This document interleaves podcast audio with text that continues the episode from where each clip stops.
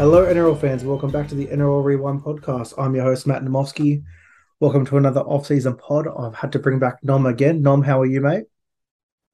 Yeah, very good. Just uh, kicked off the World Cup and uh, got a few good matches in, so it's good that uh, footy's back.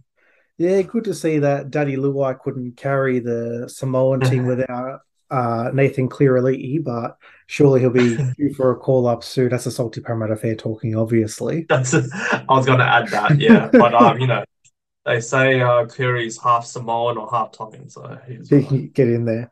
Well, look, mate, I thought we'd jump on as a little quick one. We wrapped up the 2022 season in our last pod, went through some of our preseason predictions. I thought it wouldn't be fair to also wrap up the Supercoach season because, as you know, I am your defending double champ, obviously taking out the Podmasters uh, comp and also taking out the Boys and Bands Draft League for the first time holding my two championship belts high and you know really carrying the league with some prestige as it's been missing the last couple of years. So I thought, hey, if I did pretty good in Supercoach this year, maybe my draft board. And you guys have always laughed at me in my league. I've got a big Excel, different colors. Nom's currently viewing it right now on screen share. Nom, what do you think about my board? Yeah, look, I, I love the colors. You know, it's got a, it reminds me of the Manly jersey. Um, you know, the rainbows going on. Um, yeah, look, it's it's you've got a system, and obviously it worked for you. So uh, look who's laughing now, right? Well, look, I thought just to wrap to do the finish of the wrap up, let's go through it because I've got some wins. I'm definitely going to take some victory laps, but there's also some some stinkers, and I'm already looking at a couple of them, and I'm laughing already. So let's quickly run through my first round. This is a 12 man league. I'll run through the 12 names and you tell me a couple of goods and a couple of bads because I've got it already here. So I had Turbo as number one. I really wanted, I really avoided trying to put him there, but I just had to do it at the, at the end. Cleary two, Teddy three, Latrell four, which was my first big gamble. Munster five, Papenhuyzen six, Nicho seven, which was another one of my gambles. Cody eight, Fifita nine, Grant ten, Cherry Evans eleven, and Haas twelve. So I think there we could say that the Latrell and the Hynes shouts probably the better ones there. But I think really goal kicking in a good team, you probably had to make those picks. Yeah, that's right. Um, well, I mean, Latrell, he hasn't really missed a goal in the last like two months of footy, so he was just on an insane streak.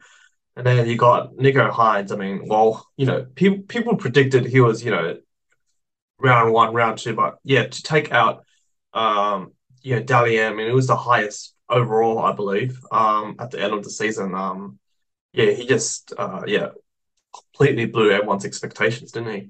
Yeah, and my two flops in the first round, and I say flops because they were flops. Cody Walker at eight and Fifita at nine. They were probably legacy picks. I was really, I kind of was. It was late in our draft prep when I had the fifth pick, and I knew the all the fullbacks would be gone, and it was a choice between Munster, Hynes, and Walker. They were my my selections. I went Munster, thankfully. Uh, I was going to go Hynes next, and then Cody was my last one there. But I had him in there as legacy picks, Cody and Fifita. I won't make that mistake again this year. If I do want to fade someone, I will fade him. Um, but yeah, Cody's inconsistent. Fifita I could never get it going. Yeah, that's right. I mean, Cody Walker, he was just yeah, a lot more downs and ups, and then with Fifi, I mean, yeah, who knows how he's going to get used in Titans there. Let's go through the next two rounds. So we got round two and round three. This is players uh, 13 to 36. So just a couple of guys that were flops in terms of the board. I had Cheese at 15, which is a big mistake. I I probably went a season too early. If you think Cheese is going to dominate at the Roosters, probably went a season too early. I had Reece Walsh at 19 probably too high. That was my Re- Reece fanboys page going too hard there. And then really, AFB at 26 was bad. Josh Papali'i at 28 was bad. And probably Connor Watson at 36. Other than that, everyone else in that next two rounds, you know, you have your Cryans, your Hughes, Burton. You got Ponga there at 23. Which was a good trade chip that turned into Tedesco for me. So I stand by putting him there. That was a for the value was there at 23 for Kalyn. And when he was on the field this year, actually played all right. Didn't play as poor or as inconsistent the last couple of years. So I think overall the first three rounds, we said every year, you've got to really hit those first three picks. And if you, you know, feel like after the draft you've made an error, you've got to quickly make some trades to fix them. But I think this year was a pretty strong top three rounds. I think the the guys that we thought were going to be good were good. Yeah, yeah. I mean, Tony Staggs. I mean, he's all he's always had so much promise there. I see he had him at you know pick thirty one. It'll be interesting to see where Staggs go next year. I mean, he has the potential. I mean, you know, Marty was never a super coach player, and then this year he's just gone to another level. So, um, well, look, he was my fourth center wing. I did have ahead of him Garrick and Toll at 20 and 21, and then I had Joey Manu at 27. So I hit the first three. Uh, Toll obviously before the injury, but then yeah, Staggs. That was my big, you know, put my stake in the ground. I think he's gonna have a great season. Mind you, he had I think three or four centuries, so he really went big on some games, but then some games was a 19 or a 20. So I think the next round is where it gets crazy. My round four, if you look at the rest of my board, there's good consistent players. Round four, I must have been on crack. This just running through them. I had Pangai at 37. I'd come off the bench McInnes at 38. AJ at 39, Luai at 40. I'll take those two. But here's where it gets wonky. I had JFH at 41, where he wasn't dual anymore. I made that mistake. I had Matt Duffy at 42, thinking that he was going to inspire the Bulldogs to a great season. Toops at 43, okay. Your boy Schuster at 44, oh. Mr. Average 19 for the season. Tino at 45, Jayden Campbell at 46, Jason Taumalolo at 47. I'll take this as a mini win. Not many many people had him in the top four rounds. And I had SJ for one last great season at 48. I think that's my bat. That was, I can't even remember who did I pick from this in my draft league. I would have picked Tino. So I did probably pick the best player out of that round in the actual draft, but there are some stinkers in there.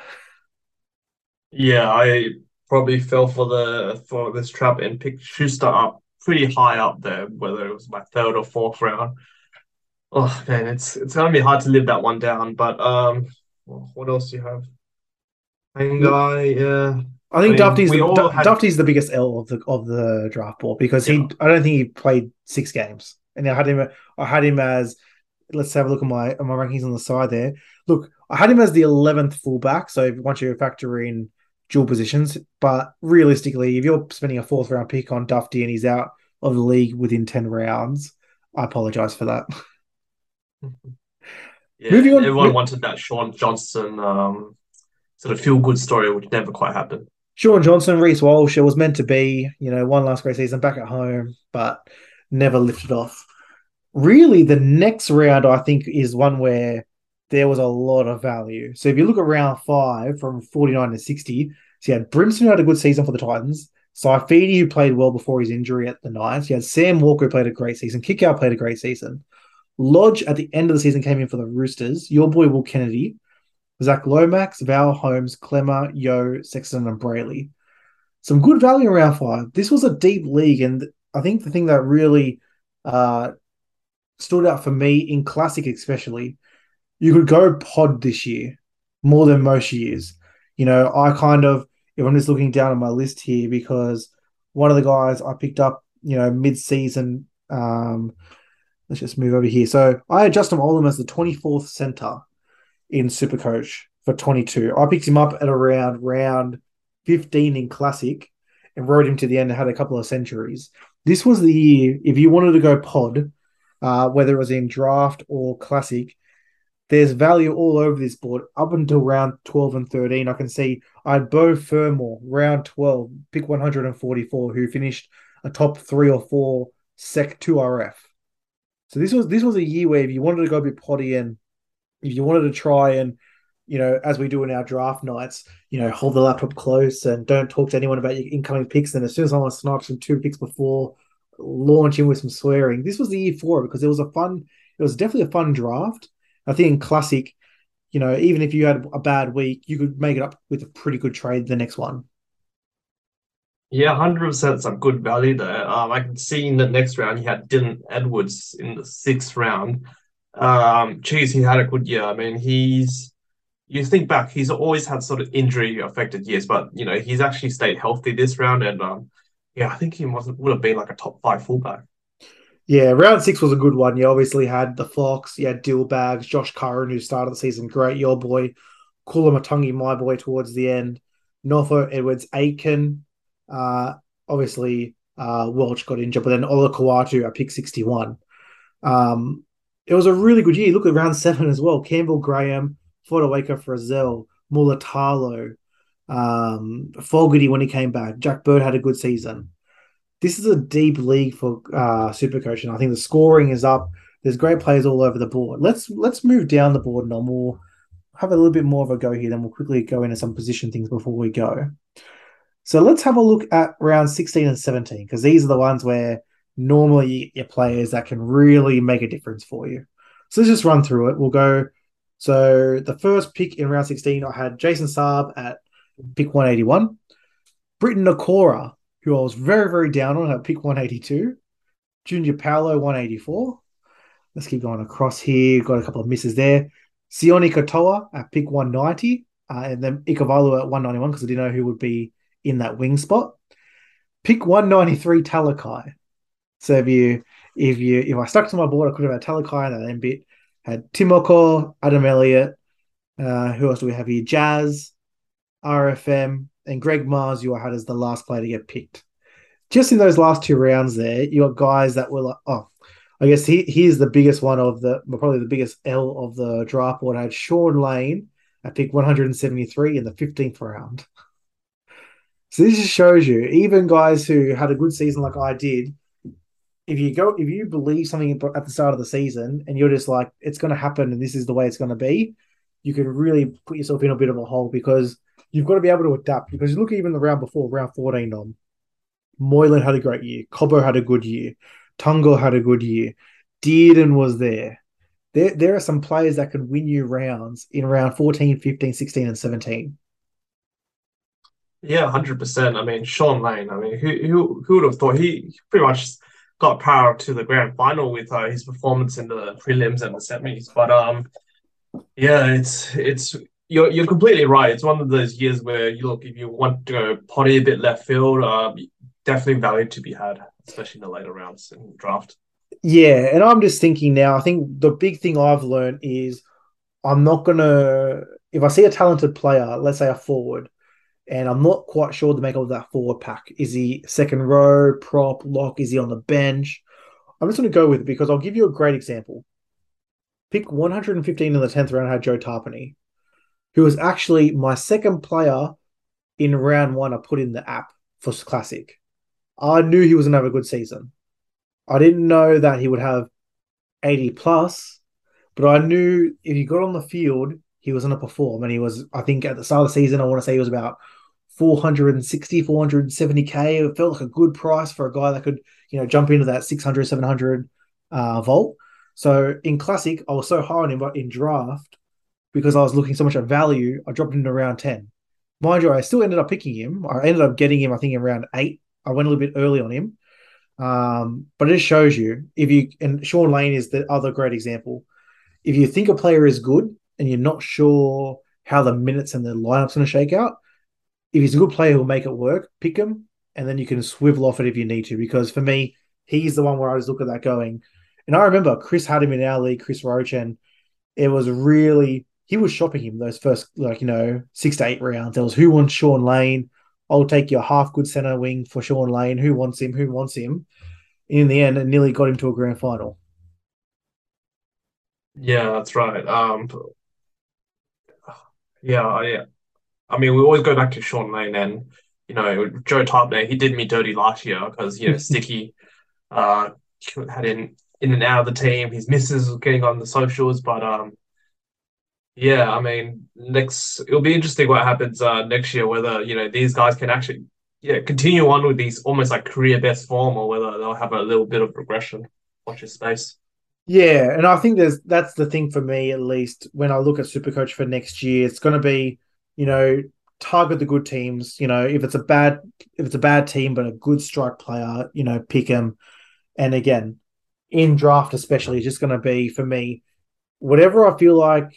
You know, I might have a thought now in October 2022. Mm-hmm. If I mm-hmm. kind of have the same thought in Feb 23, April 23, stick to it. Because that was the one thing for Munster for me. I knew all, and we kind of spoke about start last year off the booze, new kid, contract year. It had all the makings. And, you know, as we got later in the season, you know, Latrell came up as should I take Latrell early? Should I take Cody Walker, Nicho Hynes? Do I take Grant as the best hooker? But if you've got that thought early on, like I did with Munster, I'm just going to roll with it. And I'll tell you a very early one, and I'll give you a sneak peek for my 2023 prediction. I, if I had to put money on it right now, Nicho Hines going back to back with the Dally M's, and he is a oh. top he is a top three pick for next year. If I have the third pick and Cleary and Teddy are gone, I am taking Nicho Hynes. I I just had a podcast with Chris going through it. The team is not going to get worse. He's the only star impact player in that team. He probably won't score 38 and get a record again, but he will anytime the Sharks will win a game, he will eat up three points naturally. And that means he's gonna, a... he's gonna have the ball in yeah. his hands, the ball in the foot. It's all gonna be him. It's not a bad shout considering uh, he is goal kicking for that Sharks team as well. Um, you know, you know what? Where I'm thinking is uh, it'll be interesting where Turbo goes. You know how mm, mm. I guess two seasons ago we had Turbo, you know, slipping to the second round, and then because he was injured, and then I mean, yeah, Tur- Turbo and Papenhuyzen, they're the two this year in the, the wild cards. If you're if you're a top three pick, do you feel comfortable mortgaging your season on Turbo or Pappy? Because if you don't, and they drop to picks ten and eleven, or you know something around there, all of a sudden they're healthy for a season. I'll tell you who I'm really interested in to how high he goes because I have a feeling he might be a top four pick, a top a top four round pick last year. I had him around 13 this year. Joe Suaalii. If he's going to be on the end of that rooster side, getting better and better, can he be how I thought Stacks could be this year? Could that be Suaalii next year? I just find that one to be an interesting one. Yo, I guess with the Roosters, you they've got like you know three fullbacks in the World Cup. I'm interested to see how far Mahoney goes. Mm. I reckon he I wouldn't be surprised if someone takes him round one in our league. Okay, great question. So let, let me throw it to you another way. So we already know we obviously went through some of the players. Is there any jewels that will swing you this year? I'll give you one. So if Munster gets fullback and five eight, oh. and you can swing Care Munster between those, does he become a top three player? because he played a lot of games of fullback last year. And the games where they lose Papenhuyzen, you know they're going to swing him back into the one jersey. I just feel like that's the one that I, am very, very positive they'll give him the they'll give him the jewel. I'd be I'd be shocked if they didn't give it to him. But is there any other players? Um, I couldn't think of any re- like. Does Hynes go halfback only? They're the type of ones. So does anyone lose a jewel or get a jewel that you just go? okay, that's going to change my mind because I think the beauty about Hynes, especially in Classic last year, you could swing him around into both positions. If Munster turns into that again, then I'm all in for it. Yeah, that would be very yummy if uh, Munster gets the door. But yeah, with Hynes, I, I don't think he'll. Surely he won't keep the fullback, right? I mean, he's. Well, he played one, he played one game there, and I think yeah. that's a minimum of three or four from memory. So I feel like you're going to see a lot of players in that top one, like Latrell had one game at center, so he's not going to he's not going to get a center one. Everyone else in the top four that I had there in the top twelve, the only potential jewel I see is Munster, which could be very very tasty. And you kind of look in the next round, there's no one really there who's going to get a jewel. You look into the next round again, Manu will keep the fullback center wing jewel, so he will be a very very handy player to have. To me, it's going to be one of those ones where every year we look at the jewels of who loses and who gets. Like Fisher Harris is a great example for me last year. When he was at fullback and second row, you can kind of swing around a little bit and have some fun with it. If he's only going to be a prop, there's no value. He instantly drops from, you know, potentially round four, round five down to round 12, 13. So someone like a Munster getting the jewel when no one else, no other first round pick will be jewel eligible could be, you know, in a bye round or if you've got an injury, could be a very, nice one to swing around because then you, can have the option of going. I want to have Munster and Dillbags. I want to have Turbo and Munster if that falls the if somehow that falls the way in your draft. Yeah, I mean, what I reckon they'll probably be a bit more stingy with the duels, and then to leave them open to the option of adding them back in because you know you have an example of um uh the who's that who's the Cowboys um Drinky Val. he made his origin debut this year in prop. Uh, Oh, uh, Gilbert. no, no, no, not Oh, Gilbert. Cotter. uh, Cotter. Cotter, yeah, Cotter, because I think he pl- he he started off with Joel was a hooker and second rower, and then he ended up playing prop for most of the season. So I think to avoid that situation, I think super uh, I think super coach might be a bit stingy and put a lot of like single positions Mm. to leave them op- open to adding positions later on. Yeah, because you got to look at someone like look at the Roosters, like you had Kiri and Sam Walker, both had the duels, but both stayed in the six and the seven all season. So now does one become a six only, one become a seven only? Again, it, it's going to be fascinating because that those are the type of things that can bring a player up a couple of rounds in a draft board. And in classic, you know, we always love a duel. And you know, at the start of the season, I picked as many duels as I can, and I think at the end of the season, I had two left. And really, in those last rounds, I like, I wish I had some more to swing around a little bit. So, put it this way: if Munster gets a duel, he's one thousand percent starting in my classic side, and i if he's if I get a th- pick three or lower, I'm picking him. So he's one I'm definitely looking at. Uh, and obviously, like I said, with Nicho losing it, how does he now? Is he as highly owned as he was? That's one I'll be definitely be looking out for. Yeah, hundred percent. But mate, we might leave it there. Um, always fun to go back and have a look at it. I think this season, like I said, was a very, very fun one. Not obviously just because I won and being a reigning champion, but I think it was one where there was players winning you rounds where you didn't think. You think of Edrick Lee sitting on your bench with a 161. Um, you look at players in classic that you're like, oh, I'll take a punt on them, and they end up being really good and just staying in your side all season, like a uh, Joe Tapine. Um, and I think next year with the introduction of the Dolphins and the bye rounds is going to add an even more bit of flavor uh, to an already crazy super coach schedule. So, mate, I think it's going to be one of those ones where we'll talk more in the off season. Um, might have some more half baked ideas and some, you know, some overs and unders on the draft positions and stuff like that. But uh, thanks for coming on, mate. And again, you'll be on very, very soon again. Always a pleasure. I can I can see that your mind's are already ticking over for next season, especially with that sort of seventeenth team. So yeah, very interesting to watch this space. No, thank you, mate. And thanks to everyone for listening. Have a great day. We'll hear from you soon. Cheers.